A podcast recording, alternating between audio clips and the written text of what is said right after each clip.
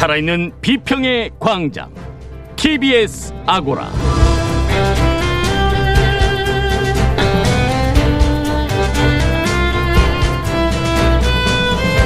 안녕하세요. TBS 아고라 송현주입니다. 최근 들어 언론과 미디어에 대한 조사가 주목받고 있습니다. 특정 언론사와 언론인의 영향력, 신뢰도 등이 주요 조사 항목인데요. 언론인과 언론사로 나누어서 첫 번째 광장과 두 번째 광장에서 조사 결과의 의미에 대해 짚어보겠습니다. TBS 아고라 지금 시작합니다.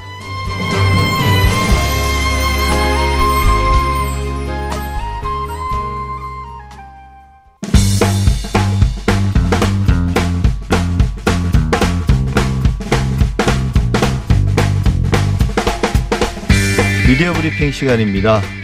미디어 오늘 금준경 기자 나오셨습니다. 안녕하세요. 네, 안녕하세요. 예, 먼저 코로나19 국면이 언론인의 업무도 많이 바꿔놓고 있다고 그러던데요. 네, 맞습니다. 저도 지금 2주 넘게 재택근무를 아, 그래요? 하고 있습니다. 이 기자들의 업무 방식 전반적으로 많이 좀 변화가 됐는데요. 이제 비대면 취재가 당연히 일상이 된 것 같아요. 예. 이 출입 기자가 코로나19에 확진돼서 폐쇄되기도 했던 국회 같은 경우에는 사실상 비대면 취재가 이제 표준이 됐고요.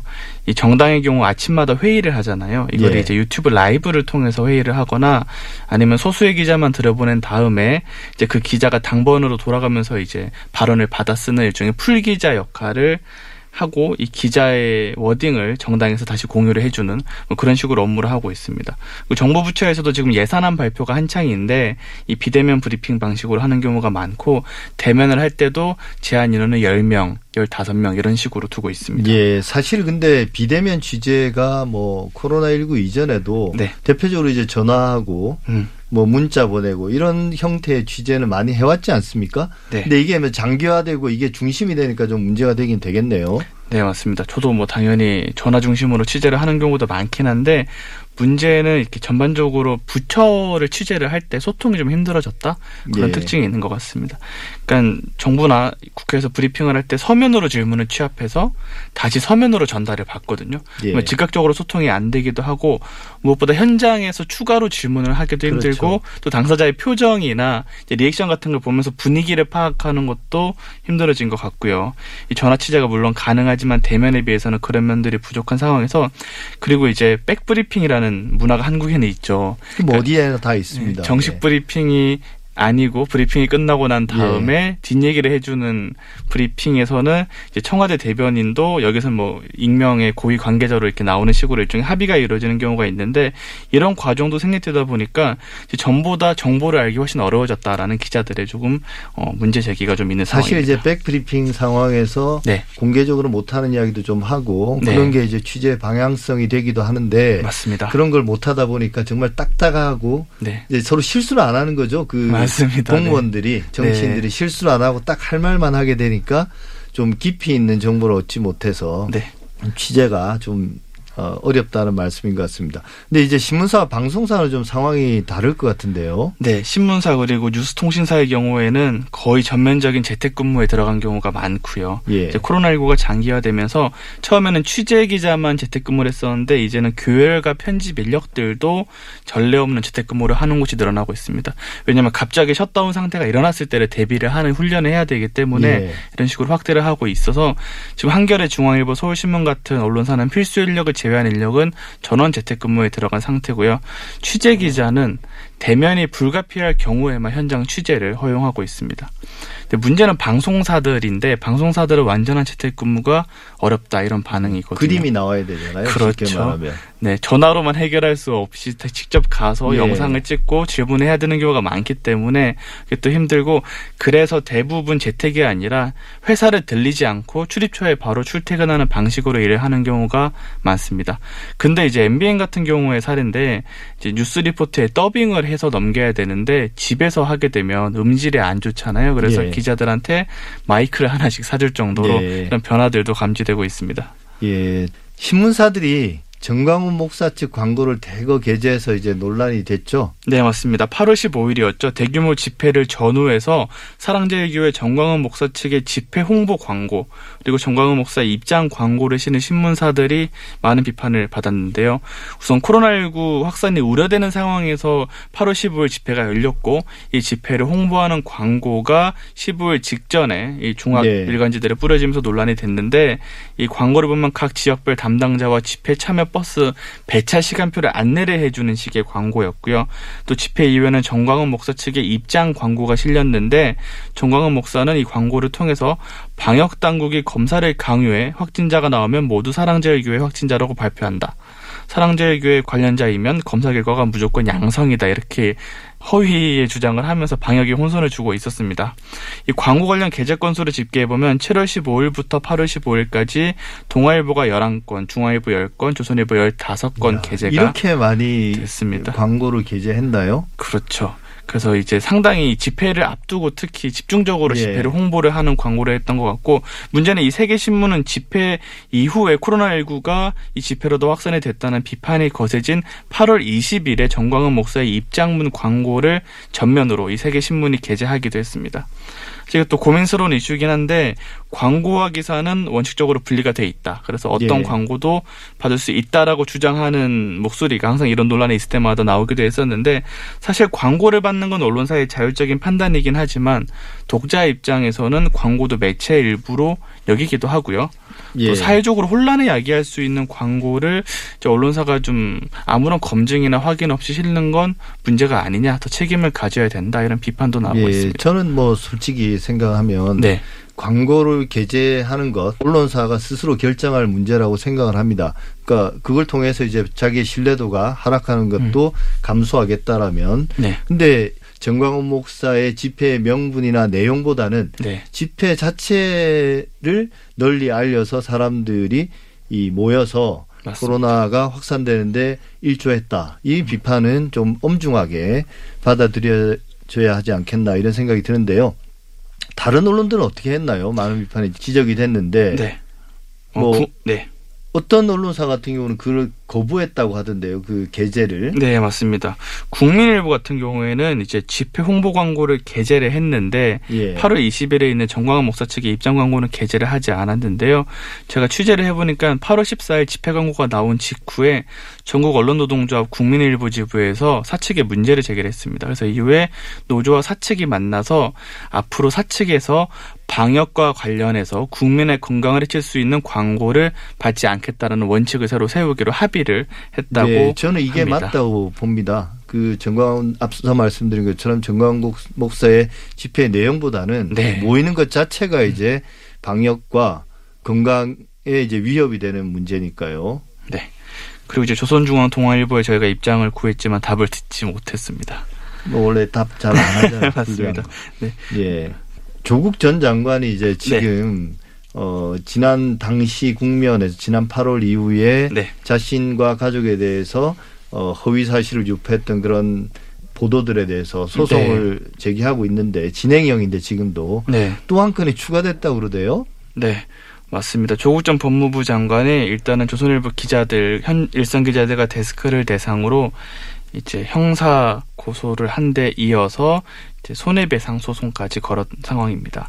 조선일보는 지난 28일 조메인 세브란스 병원 피부과 일방적으로 찾아가 조국 딸이다. 의사고시 후 여기서 인턴하고 싶다는 제아의 보도를 통해서 조국 전 장관 딸이 지난 26일 의사 국가고시 실기 시험을 앞두고 이 신촌 세브란스 병원 피부과를 찾아 담당 교수를 만나서 이제 자신이 누구인지 알리고 청탁을 한 것처럼 보도를 했습니다. 예. 이 기사는 일부 지역판에 실렸다가 최종판에서는 삭제가 된 기사입니다. 조선일보는 다음 날에 사실관계 확인을 충분히 거치지 않은 부정확한 기사였다라고 밝히며 사과를 했습니다. 예, 실제 이제 그 내용을 보면 저도 이 기사를 읽어봤는데 네. 뭐좀 자잘한 프레임 같은 것들은 이야기하지 않더라도 네, 기본적으로 세브란스 병원의 고위 관계자 네, 그 직함이 어느 정도 되는지는 우리가 알 수 없습니다만 그 사람이 발언했다는 거잖아요. 그런 네. 발언을 거기에 대해서 확인을 안 했다는 건가요? 일단 기사에 나온 내용들을 보면 이제 사과나 이런 내용들을 보면 확인을 한 흔적 자체를 제시하지는 않았고요. 예. 저희가 보이지 않는 이면에서는 취재나 확인 같은 절차를 거쳤을 수는 있긴 하는데 어쨌건 기사를 통해서는 이 사안의 당사자들과의 직접 취재 결과물을 드러나지 않습니다. 사실 그런 면이 있기 때문에 조국 전 장관도 페이스북을 통해서 이 날조 행위의 경위 해당 기자와 관련 책임자들에 대한 조사, 법적 책임 감수 등 진지한 사과의 모습이 없다면서 이렇게 소송을 제기하기도 했는데요. 제가 일단 궁금한 것도 조선일보가 다음날 사과를 했잖아요. 그러면 이 사과에서 취재 과정과 경위에 대한 충분한 설명이 있어야 되는데 그냥 사실 확인이 덜 됐다라는 식으로만 정리를 해서 내린 기사고 기사 내용만 봐서는 이 사안의 당사자들에 대해서는 직접 취재는 일단 보이지는 않는 상황입니다. 예, 저는 우리 언론의 가장 큰 문제 중에 하나가 네. 일차적인 취재원에 대해서 조금 더 엄밀하게 검증하는 역할이 부, 그 노력이 부족하다고 생각하는데 사실 제가 좀 약간 좀 관련된 자료들을 쭉 보면서 네. 그 세브란스 병원 피부과 의사가 페이스북에 그런 거를 썼더라고요.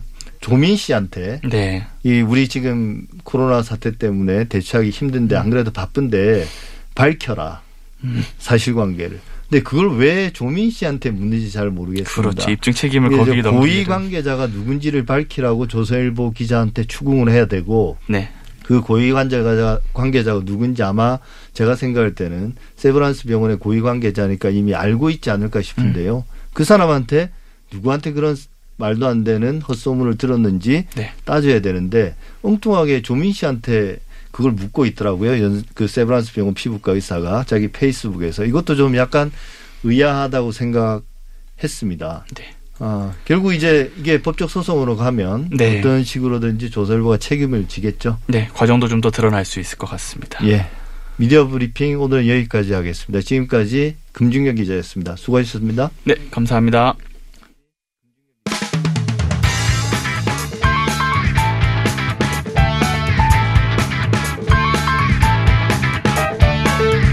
첫 번째 광장입니다. 오늘은 특별히 인물에 초점을 맞춰서 이야기해 보려고 합니다. 전통적인 언론인은 아니지만 실제 언론인으로 인식되고 영향력도 막강한 개인들이 있습니다. 최근 한 시사주간지 조사에서 이들의 인지도와 영향력이 그대로 드러나기도 했는데요. 이번 그리고 지난 조사 결과들을 통해 우리 언론의 현모습을 한번 점검해 보도록 하겠습니다. 이정훈 신한대 교수 나오셨습니다. 어서 오십시오. 안녕하세요. 예.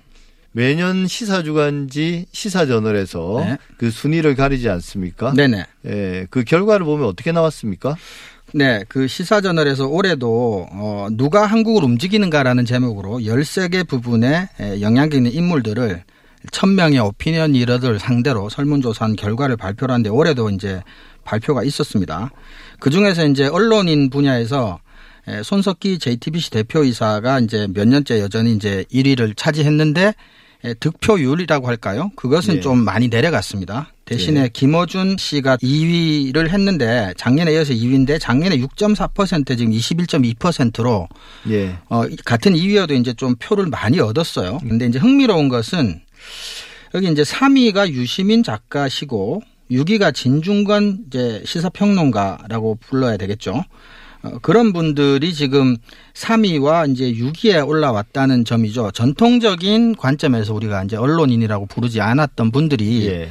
영향력 있는 언론인의 이제 상위권에 이제 위치하게 되는 이제 현상이 벌어지고 있습니다.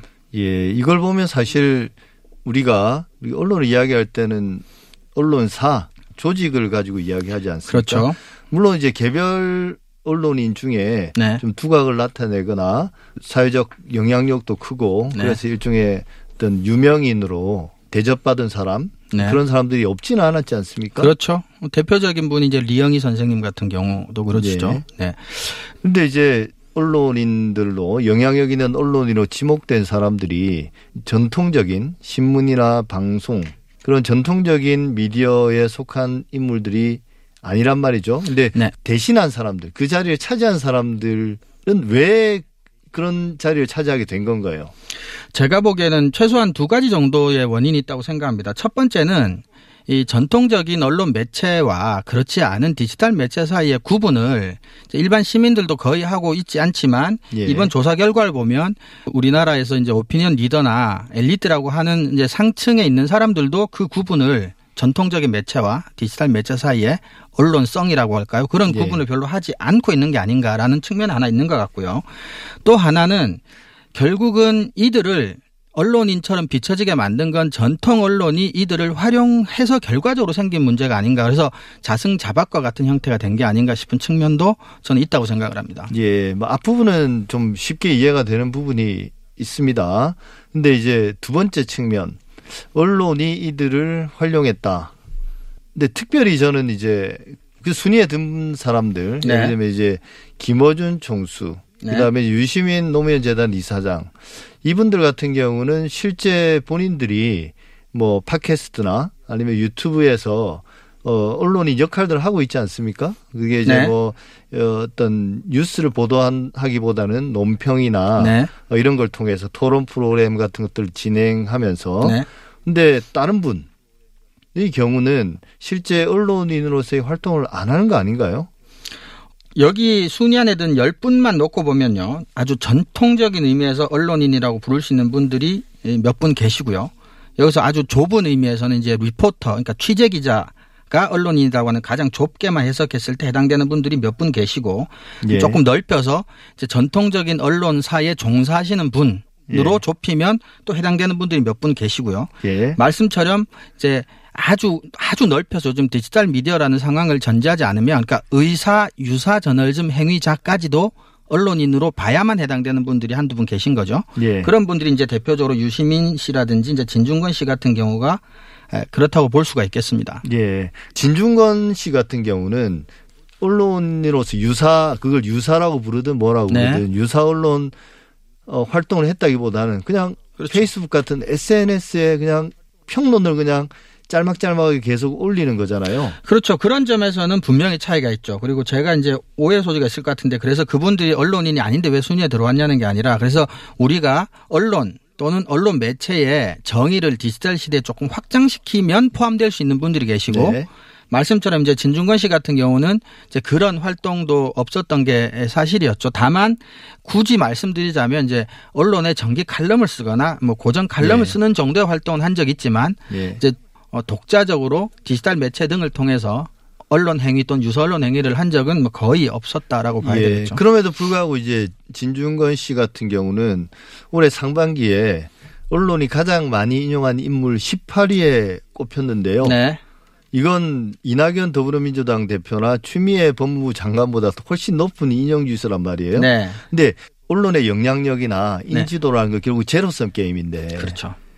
진중권 씨의 페이스북 글들을 계속 인용해서 영향력을 키운다는 것은 오히려 전통적인 언론이 스스로의 영향력이나 인지도를 까먹는 게 아닌가요? 네, 그렇죠. 어, 그게 바로 사실은 문제입니다. 언론에서 영향력 있는 전통 언론인 출신들 중에 영향력 있는 언론인을 만드는 거는 시간도 굉장히 오래 걸리고 내부적으로 교육이나 경험도 굉장히 많이 쌓아야 되는데 지금 디지털 환경이라고 하는 것들이 이제 그런 시간과 여유를 주지 않는 측면도 분명히 일부 있다는 걸 인정을 합니다. 하지만 당장 무언가를 해야 되고 필요한 이야기들이 있는데 예. 그걸 이제 취재하기도 어, 급급하고 또는 예. 그럴 인재는 미안하지만 아직까지 키워내지 못한 상태에서 뭔가 할 말을 대신해주는 외부의 유력한 인사가 있다. 그걸 가져다가 쓰는 것은 언론사 입장에서 이제 재정적으로나 뭐 산업적으로나 경쟁 차원에서는 할 수 있는 선택이라고 생각은 합니다. 하지만 거기에도 이제 몇 가지 문제가 있는 거죠. 너무 특정인들이 이제 편향된 발언 또는 SNS기 때문에 할 수 있는 정제되지 않은 발언이 따옴표란 이름으로 전통 매체 실리기는 지나치게 경멸적이거나 조롱조거나 혐오스러운 표현들이 여과 없이 그대로 실려서 보도된다는 점에서는 이제 문제가 많죠. 그렇게 에, 그런 방식으로 신뢰를 쌓은 사람들이 이제 전통 언론인의 신뢰를 오히려 제로섬처럼 이제 깎아먹고 있는 현실은 언론들이 당장의 클릭 수가 높아진다고 기뻐하기보다는 오히려 자신의 신뢰를 깎아먹는 행위라고 부끄러워해야 되거나 빨리 대안을 찾아야 될 일이라고 생각합니다. 예, 이제 첫 번째 이야기.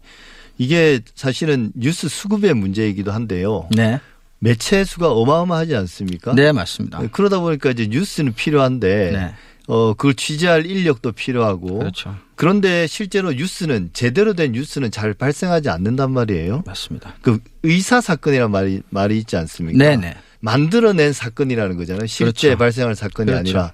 근데 실제 발생한 사건이 뉴스가 돼야 되는데 그렇게 하기에는 뉴스로 쓸 게 별로 없는 거죠. 그렇죠. 그러니까 계속 유사 사건을 만들어내는 건데 이것도 그렇게 이해할 수 있는 거 아닌가요? 그런 측면이 분명히 있습니다. 다니엘 부어스틴이라는 역사학자가 이제 수도 이벤트라 해서 의사 사건 또는 유사 사건이라는 얘기를 했는데 저널리즘은 기본적으로 실제로 일어난 사건을 그 다음 날 과거형으로 써야 되는데 예. 보도 자료라든지 유명인의 발언이라든지 멘트라든지 이런 실질적으로 있었던 사건은 아닌 가상의 사건들을 가지고 보도를 하게 되니까 그게 마치 이제 독자들이나 시청자들에게는 진짜 실제 벌어진 사건처럼 받아들여지게 만든다. 그래서 세계나 세상을 인식하는데 부정적인 영향을 미친다라는 게 이제 부어스틴의 이제 실제를 못 지적이었죠. 보게 되는 거니까. 그렇죠. 그죠? 실제 사건을 못 보게 되는 이제 그런 측면에서 어, 특정인의 어떤 개인적인 감상이나 의견 또는 평가 판단을 어, 팩트인 것처럼 그것도 스트레이트 면에 실른다는 것은 이 세상을 조금 호도하거나 아, 왜곡해서 받아들이게 만드는 효과가 일정 정도는 분명히 있다고 생각합니다. 예, real news라는 게 그런 거잖아요. 의회에서 어떤 법안을 통과시키고 어, 어떤 공, 어떤 사람이 공직자에 임명이 되고 정책이 결정되는 이런 것들이 real news인데 이런 것들보다는 뭐 온갖 코멘트들이나 평론들이 넘쳐나면 그런 게 묻히는 거잖아요. 그렇죠. 묻히는 것뿐만 아니라 이제 더 큰 문제는 이게 감정적으로 극단적인 상황에 과도하게 자주 노출이 되면 그 팩트 자체에 대한 필요성을 별로 못 느끼게 됩니다. 그래서 예. 이게 묻힐 뿐만 아니라 논의를 하고자 하는 사람들이 논의를 하고 싶어도 논의 자체가 안 되는 상황까지도 갈 수가 있는 거죠. 예. 근데 이제 앞서 또 말씀하신 게 이제 다운표 저널리즘 이게 항상 문제가 된 거긴 네. 한데요. SNS에서 이제 이런 발언을 하는 것도 뭐 개인의 자유이긴 하지만 그런 어떤 글들을 쓰는 분들, 예를 들면 이제 진중권 씨나 다른 분들도 마찬가지지만 그래도 나름 사회적으로 어떤 명성을 쌓아온 분들이잖아요. 그렇죠. 근데 그건 자신의 선택일 수 있어요. 스스로 이런 글들을 그렇죠. 씀으로써 그렇죠. 그런 걸 통해서 뭔가 얻고자 하는 게 있을 것 같습니다. 근데 이제 그걸 받아 쓰는 언론은 그렇죠. 스스로의 품격을 떨어뜨리는 거잖아요. 그렇죠. 예, SNS, 페이스북이라고 하는 공간에서 개인들이 표현의 자유를 보장받는 범위와 전통적인 뉴스 미디어가 사회적 책임까지 지면서 어, 보장받는 언론의 자유는 분명히 다릅니다. 그 개인의 그 SNS에서 이제 정제되지 않은 발언들을 언론에서 그대로 보도한다는 건 품격의 문제도 있지만 저는 사실 언론 윤리 문제에서도 심각한 이 결격 사유가 아닌가 싶은 생각도 들고요. 되게 흥미로운 거는 그 가장 많이 진중권 씨를 언급한 조선일보에서 김윤덕 문화부장이 예. 왜 진중권 씨가 먹히느냐를 분석한 칼럼을 썼어요, 실제로. 그 분석을 보면 이제 세 가지 원인을 이야기하는데 B급이다, 진중권 씨는. 그리고 풍자와 해학이 있다. 그리고 굉장히 버라이어티하다. 이렇게 스스로 예. 이제 조선일보 자사에서 진중권 씨를 평가를 했는데 이 내용들만 놓고 봐도 이게 사실 스트레이트 면에 실릴 만한 우리가 뉴스 가치가 아니잖아요. 보통 이제 엔터테인먼트라든지 오락면 또는 옛날 신문에 뒷면에 실렸던 소설 실리고 바둑 실리고 예. 하던 그 엔터테인먼트 면에 실릴 만한 내용이라는 걸 스스로도 인정을 하고 있는 거거든요. 근데 풍자와 해학이라는 게 사실은 또 의견이 다른 사람한테는 엄청난 불쾌감을 그렇죠. 유발하거든요. 그렇죠. 실제로. 그렇습니다. 그게 왜냐하면 풍자와 해악이 또 한편으로는 조롱이고 멸시이고 어, 그렇기 때문에 그렇죠. 이런 거는 전통적인 저널리즘 뭐 꼭 전통적인 저널리즘이라고 따지지 않더라도 저널리즘 일반에서 볼 때는 좀 절제돼야 되는 것들이잖아요. 그렇죠. 절제를 넘어서 어떤 면에서 좀 삼가야 되는 부분들이죠. 네. 네. 어떻게 보십니까? 우리 이게 이제 언론도 우리가 기자들을 만나보고 또 이야기를 들어보면 실제 이게 잘못된 길이라는 걸 알고 있거든요. 이런 네. 방향으로 가면 안 된다. 그런데도 현실적으로는 당장의 어떤 경제적 이익을 위해서 어쩔 수 없이 이렇게 가고 있다는 거잖아요. 어쩔 수 없다는 부분을 이제 이해를 합니다. 근데 어쩔 수 없다는 게 이걸 계속 할 수 있는 또는 계속 해야만 하는 이유는 저는 안 된다고 봅니다. 그래서 분명히 해결은 해야 되는 문제인데 왜냐하면 가장 근본적인 그러니까 사실 팩트에 대해서 굉장히 부정적인 환경을 만드는 게 언론에게 굉장히 부정적인데 스스로 그런 환경을 만드는데 이바지하고 있거든요. 그래서 저는 이제 그 JTBC 그 손석희 사장이 대표이사가 아예 완전히 다른 전혀 새로운 저널리즘을 한번 모색해 보자라는 제안을 직원들에게 했다는 게 보도가 있었는데요. 그런 식으로 전혀 다른 아예 완전히 다른 판을 짠다는 생각으로 지금 하고 있는 일들의 상당 부분을 하지 않지 않으면 예. 이게 계속 관성이 있고 가속도가 있어서 계속해서 디지털하고 속도 경쟁을 펼치겠다고 하는 생각 자체를 근본적으로 거둬들이지 않으면 지금 일어나는 일들을 멈출 수 있는 방법은 사실 없다고 생각합니다. 예. 그러니까 안 한다는 거잖아요. 그렇죠. 안 해도 되는 거. 안 그렇죠. 했을 때 우리가 어떡하지 하지만 실제로 안 해볼 필요는 있다. 그리고 이제 사실은 우리가 뭘 자꾸 해서 신뢰를 얻는다고만 생각하기 쉬운데 그 뉴욕타임즈 같은 경우 사례도 많지만 남들이 다 할 때 자기만 안 해서 신뢰를 얻는 경우가 굉장히 많습니다. 실질적으로. 예. 그래서 언론이 자기들이 언론이 아니라고 하는 디지털 유서 언론과 아니라고만 할 게 아니라 일반 독자나 시청자들이 보기에도 구분할 수 있게 만들어줘야 되는데 실질적인 기사의 질이나 행위가 전혀 구분이 안 된다면 계속해서 신뢰도는 꼴찌 이 상황을 극복- 극복하기는 힘들지 않겠냐. 그러니까 어쨌든 시민들이 보기에 지금 하는 일을 과 전혀 다른 일을 하지 않으면 근본적인 해결은 좀 힘들지 않나 이렇게 예. 생각합니다. 언론인이 자기들 못하는 거를 진중권 씨를 받아서 대신 해주는 거잖아요. 그렇죠. 자신들은 못하는 걸 대신 해주니까 그걸 냉큼 받아서 이제 계속 기사화를 하는 건데 이게 장기적으로는 같이 같이 스스로 이제 뭐라고 그래야 될까요? 쇠퇴하는 길인 것 같은데 맞습니다. 아, 참 씁쓸하긴 합니다. 씁쓸하죠. 예. 어떻게 해야 될까요? 근데 일단은 저는 그게 가장 중요하다고 생각합니다. 일단은 그 사실 자체를 조금 더 존중하는 태도가 기자들이 있어야 됩니다. 그러니까 뉴스는 최소한 사실이거나 주장이더라도 사실을 통해서 진위를 판단할 수 있는 정도의 의견이어야 됩니다. 근데 진중권 씨 여사가 아니라 개인의 SNS 글을 따옴표로 옮기는 그 보도가 스테이트మెం에 실는데 그거는 사실 여부조차도 판단할 수 없는 그래서 네. 그렇게 되면 시민들이 보기에 이제 가장 큰 근본적인 의문은 그러면 신문하고 페이스북을 어떻게 구분할 수 있냐는 거거든요. 전혀 구분이 안 된단 말이에요. 그러니까 어떤 식으로든 신문을 봐야만 알 수 있는 또는 신문을 봐야만 느낄 수 있는 것들을 페이스북이나 유튜브가 주지 않는 것들을 주지 않는다면 현재로서는 차별성을 전혀 못 느끼는 거죠. 예. 저는 차라리 그렇게 매일같이 인용해서 기사를 쓸 거면 진중권 씨한테 그냥 일주일에 한 번씩 칼럼을 쓰게 하는 게 어떨까. 음, 지금 같아서는 칼럼도 아니고 그 취재 기자. 시키면 되죠. 취재 기자, 정치부, 청와대 출입을 시키거나 뭐 이렇게 하면 되는 거죠. 지금 거의 스트레이트 면에 실리고 있으니까요, 사실. 아, 그것도 그렇네요. 네, 우리가 이런 이야기를 한 게 사실은 결국 특정 개인이 언론인으로 인식되고 영향력이 커지는 것 자체가 부정적인 건 아니다. 그렇죠. 그리고 이제 그런 분들의 영향력이 높아지는 만큼 반비례해서 표현상 전통적 언론인의 영향력이 줄어들고 있다는 점. 그 점을 네. 이제 전통적인 언론 입장에서는 좀 심각하게 뼈아프게 받아들일 필요가 있다. 이야기를 드리고 싶습니다. 예. 오늘 여기서 마무리할까요? 지금까지 이정훈 신한대 교수였습니다. 오늘 말씀 감사합니다. 감사합니다.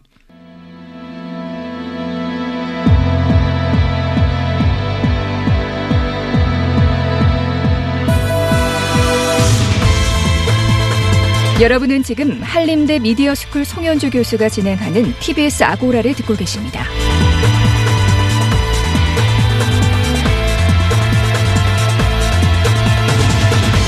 이슈의 논점과 사실관계를 짚어보는 두 번째 광장 시간입니다. 첫 번째 광장에서 언론인의 영향력 관련 조사 결과를 가지고 이야기 나눠봤는데요. 두 번째 광장에서는 언론사 관련 조사를 살펴보겠습니다. 우리나라 언론의 전체적인 신뢰도는 OECD 회원국 중 최하위 수준인데요. 하지만 개별 언론의 신뢰도에는 편차가 있습니다. 그 내용 말씀 나누겠습니다. 신미 민주언론 시민연합 사무처장 나오셨습니다. 안녕하세요. 네, 안녕하세요. 예. 언론이나 미디어에 대한 여론조사, 과거에는 좀 보기 힘들거나 크게 주목받지 않았던 조사들이거든요. 네. 근데 최근에 많은 관심이 생겼습니다. 네.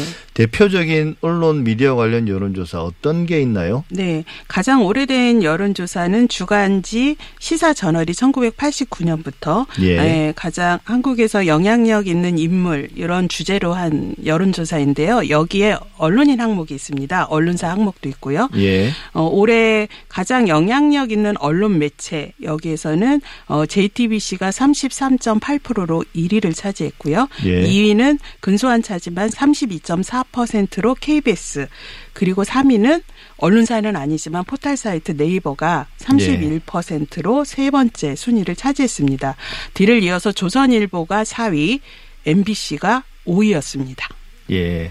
그럼 우리나라의 뭐 대표적인 네. 그런 방송, 신문사들이 포함됐고 네이버는 이제 거기 포함되는 게 항상 논란이 되고는 합니다. 네. 근데 이제 이게 조사 대상은 어떤 식으로 결정이 되나요? 아, 네. 시사 저널의 조사 대상은요, 해마다 각 분야별 전문가 100명씩 해서, 예. 예, 각 부문별로 100명씩 해서 1000명인데요. 예를 들면 행정관료, 교수, 언론인, 법조인, 정치인, 기업인, 금융인, 사회단체인, 문화예술인, 종교인 이렇게 100명씩 하는 어, 전문가 대상 여론조사입니다. 예.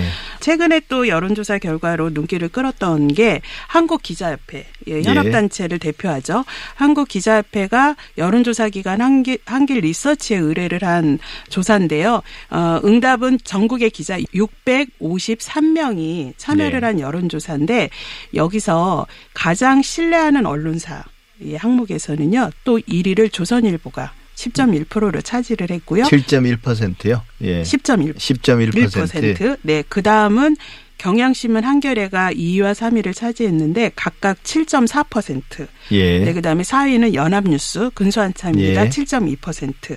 그 다음이 JTBC가 5위로 6.3%를 차지를 했습니다. 예. 이거는 쏠림은 없네요. 쏠림은 없고 또 어찌 네. 보면 이념적 성향에 따라서 조금 다른 결과도 나온 것 같고. 네. 근데 이제 약간 연합뉴스가 생각보다 순위가 네. 좀 높지 않다는 게 이게 좀 문제이기도 하고 그런 것 같습니다. 네, 그래서 앞서 시사저널에서는 JTBC가 1위였는데 어, 기자협회에서 현직 기자들 대상으로 한 것에서는 또 5위였습니다. 예. 상반된 결과인데요.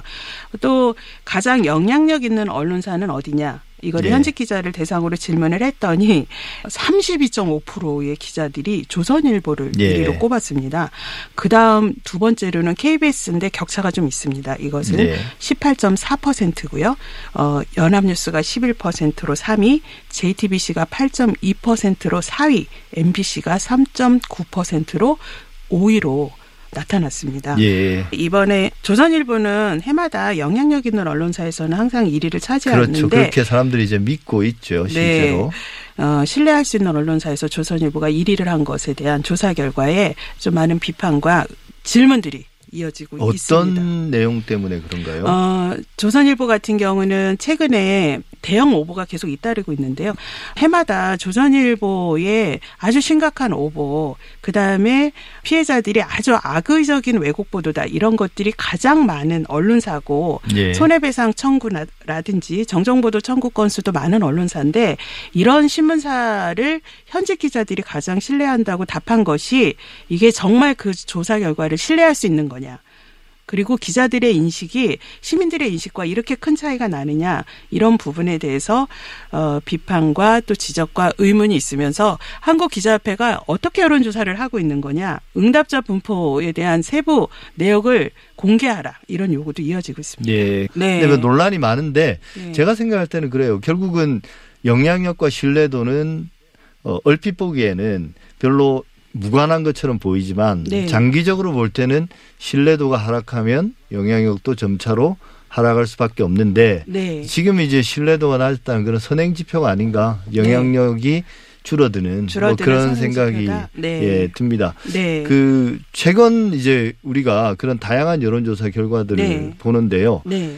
언론 소비자들의 입장에서 그 언론의 신뢰도나 영향력 등을 서로 비교해 가면서 시청하거나 네. 혹은 구독한다고 보시나요? 이게 아니면 네. 이런 여론조사 결과가 단순히 이미지나 인상에 관한 선호도 이런 건 아닌가 싶은데요. 어, 최근에 여론조사 결과를 봤을 때는 이게 어, 이용자들, 이 언론 수용자들이 본인이 선호하는 또는 본인이 좋아하는 매체의 쏠림 현상이 크게 나타나고 있다. 예. 이렇게 저희는 보고 있습니다.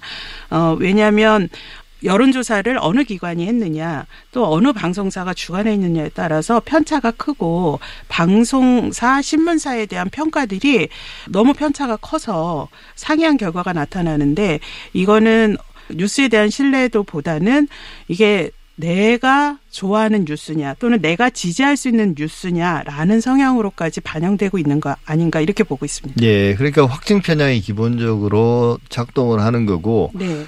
미디어를 이용하는 게 약간 습관적이지 않습니까? 네. 그때 그때 바로 바로 바꿀 수 있는 게 아니라 네. 보던 걸 계속 쭉 보는 그런 상황. 근데 제가 알기로 막 KBS나 MBC, 뭐 연합뉴스 이런 데서는 다 제각각 각자 여론조사를 해서 네. 이제 나중에 경영 평가 같은 걸 받을 때 활용하거든요. 네. 근데 거기 보면 항상 좋게 나와요. 그렇죠. 자사가 주관하는 여론조사에서 그 실시한 언론사가 상위에 링크되는 어, 조사는 뭐 계속 반복되고 있는데요. KBS가 올해 그 자체로 미디어 신뢰도 조사를 했습니다. 예. 여기서 KBS가 가장 선호하는 방송사 1위, 가장 신뢰하는 방송사 1위, 또 뭐 가장 신뢰하는 언론 매체 등 네 개 부문에서 1위를 기록했다. 이렇게 해서 또 KBS가 이거를 또 어, 자사 뉴스에서 좀 크게 보도를 했는데요. 예. 또 MBC도 2019년 말 지난해 말 이건 MBC의 자체 조사는 아니었고요. 언론 비평 전문지 미디어오늘과 예. 리서치 뷰라는 조사 기관이 정기 여론조사에서 MBC가 방송사 신뢰도 1위를 기록했다 라는 어, 여론조사 결과가 나오니까 또 이게 또 MBC 뉴스에서 이렇게 보도를 했습니다. 그래서 이런 현상들이 지금 계속 또 되풀이가 좀 되고 있습니다. 예. 근데 이제 그 조사를 말씀하신 것처럼 시사 저널만 하더라도 지금 30년 넘게 네. 조사를 해오지 않았습니까? 그러니까 오랜 기간 동안 뭐 여러 조사 결과들이 누적된 이 결과를 보면 어떤 경향성들이 좀 드러나나요? 언론사 분석에 있어서는 지금 이제 가장 큰 변화는 이게 포탈이 네. 가장 많이 이용하거나 또는 신뢰하거나 또는 영향을 미치거나 항목에서 포탈이 미디어로 인식이 되면서 어 포탈이 상위에 링크되고요. 그다음에 이용자들이 그렇게 포탈에서 보는 뉴스를 어느 매체 인지 아느냐 인식하는 데서는 어, 잘 모른다라는 응답이 점점 높아지고 있고요. 예. 그 다음에 이러한 뉴스들을 어떤 형태로 이용하느냐 에서는 어, 모바일 스마트폰으로 뉴스를 이용한다는 비율이 점차 높아지는데 올해 그 조사에서는 90% 이상에 그리고 모바일과 스마트폰으로 본다는 거는 60대까지 90%를 예. 넘어서는 결과가 나옵니다. 그래서 이런 게 이 조사 결과에 좀 큰 변화고요. 또 예. 하나는 마찬가지로 이 언론과 뉴스 서비스라는 플랫폼에 대한 경계가 모호해지면서 수용자들도 이게 어느 언론사가 보도했는지를 크게 관여하지 않는다는 개의치 않는다는 예. 그러다 보니 어, 어느 언론사를 신뢰하느냐 이랬을 때 순위에 대한 부분이 예전에는 영향력과도 직결이 되고 그 신뢰도가 매체에 대한 평가와도 직결이 됐는 데 예. 지금은 이게 이런 플랫폼이나 또는 저희 많이 이용하는 모바일 플랫폼에 어떻게 어, 노출이 되고 보여지느냐가 좀 더 영향력을 미치고 있는 거 아닌가 이런 생각이 듭니다. 그러니까 예를 들면 이제 일반 시민들이나 국민들 같은 경우는 그냥 모바일 네이버나 다음 네. 같은 포털 사이트를 통해서 보기 때문에 네. 그냥 눈여겨 보지 않으면 기사만 읽지 그게 어느 언론사가 만든 건지를 보지 않는다는 거잖아요. 그렇죠. 리고 그걸 그냥 뭉뚱그려서 네이버다라고 혹은 다음이라고 생각하는 네. 거잖아요. 네. 이러면 정말 그 이런 조사 자체의 의미가 상당히 희석될 것 같은데요. 그렇죠. 이게 평가 결과에 대한 신뢰 또 평가 결과를 어떻게 분석할지에 대해서 어려움이 있는 예. 거죠. 어, 특히 시민들이 뉴스 소비를 이렇게 포털 사이트라든지 아니면 모바일 플랫폼을 중심으로 소비하면서 뉴스의 의제 설정이나 이 또 언론이 갖는 여론 수렴 기능이 어, 실제로 시민들의 의사를 제대로 대변을 하고 있고 우리 사회의 공론장으로서의 역할을 언론이 하는 것에 있어서 이 기능이 다소 왜곡될 우려도 있다. 이런 점이 좀 지적될 수 예, 있습니다. 그런 면에서 이제 계속 그 우리가 포털을 통해서 뉴스를 소비하기 시작한 그때부터 네이버와 다음에 문제 제기를 해왔고 좀 더 많은 사회적 책무를 지라고 그렇게 네. 이제 요청해 왔는데 그 갈등이 여전히 진행형이죠. 예. 신문사들의 영향력은 어떻습니까? 우리가 처음에 이제 조중동이라는 말이 만들어질 즈음에 네. 어찌 보면 여론 시장을 독과점하고 있었거든요. 그만큼 네. 그 영향력도 막강했었고요. 네. 근데 이제 말씀하신 것처럼 그 위에 무수히 많은 매체들이 생겼고 네. 또 이제 확증 편향처럼 뭔가 쏠림, 그 네. 이념적 성향에 따라서 쏠림 현상도 있었고 그다음에 이제 네이버나 이런 포털 사이트를 통해서 뉴스가 파편화돼서 소비됨으로써 신문사나 이런 특정한 언론사의 어떤 실체에 대한 것들이 점점 희미해지는 상황인데 네. 그 그런 것들도 이제 결과에 나타나나요? 그렇죠. 시사저널 조사 같은 경우가 그 흐름이 이제 뚜렷이 나타나는데요. 초기만 하더라도 이른바 큰 신문사 조선일보, 중앙일보, 동아일보가 영향력이나 신뢰에서 특히 한겨레 신문, 경향신문, 한국일보 이런 신문사들이 뚜렷하게 상위를 차지했었는데 예. 지금은 방송사 KBS나 MBC 이런 방송사들이 지상파 방송사들이 이제 중간에는 약진을 했고요. 예. 또 지금 2016년 이후로는 JTBC가 또 어, 1위를 예. 수년째 차지하면서 또 그런 변화가 나타났고 또 2010년대에 들어서는 말씀하신 포털 사이트가 언론으로 인식되면서 상위 순위를 차지하고 가장 또 주목해서 볼 부분은 신뢰하는 언론사에서 1, 2위를 다퉜던 한겨레 신문이라든지 또는 상위를 차지했던 경향신문이 신뢰하는 언론사 항목에서도 상당히 뒤로 밀리면서 낮은 평가를 받고 있다는 점도 이게 우리 사회에서 진보 매체를 지향을 하거나 대한 매체를 지향하면서 어 시작됐던 신문들이 지금은 또 평가에서 다른 부분을 받고 있다 이런 것들이 눈에 띄고 있습니다. 예. 네. 근데 이런 언론 미디어 관련된 조사 네. 사실 언론이나 미디어 비평은 과거에 비해서 많이 활성화됐다고 할 수 있지 않습니까? 네. 지금 이 TBS 아고라도 이제 미디어 비평 프로그램인데요. 근데 언론 미디어 관련된 이용자의 인식 조사의 경우는 아직도 많이 부족한 것 같습니다. 주로 이제 뭐 전문가들이나 오피니언 리더들을 상대로 한 조사는 있지만 네. 앞으로 좀 더 상세히 혹은 네. 좀 추가적으로 조사돼야 될 것들은 어떤 게 있을까요?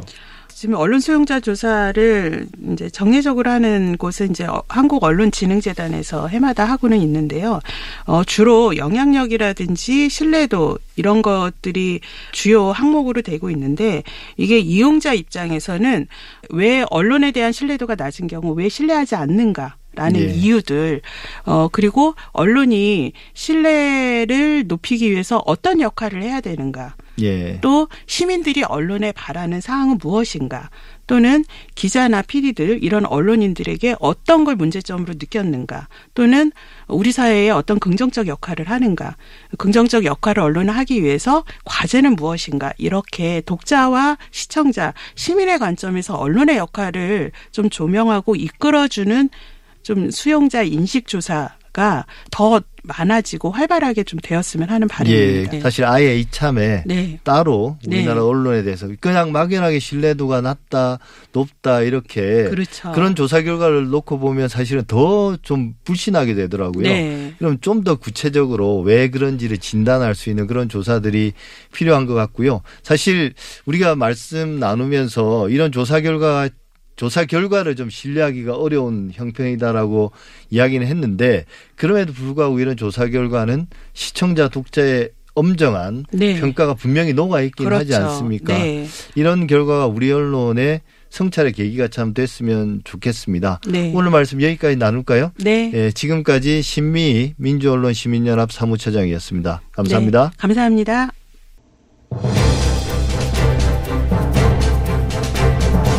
지난 3일은 방송의 날이었습니다.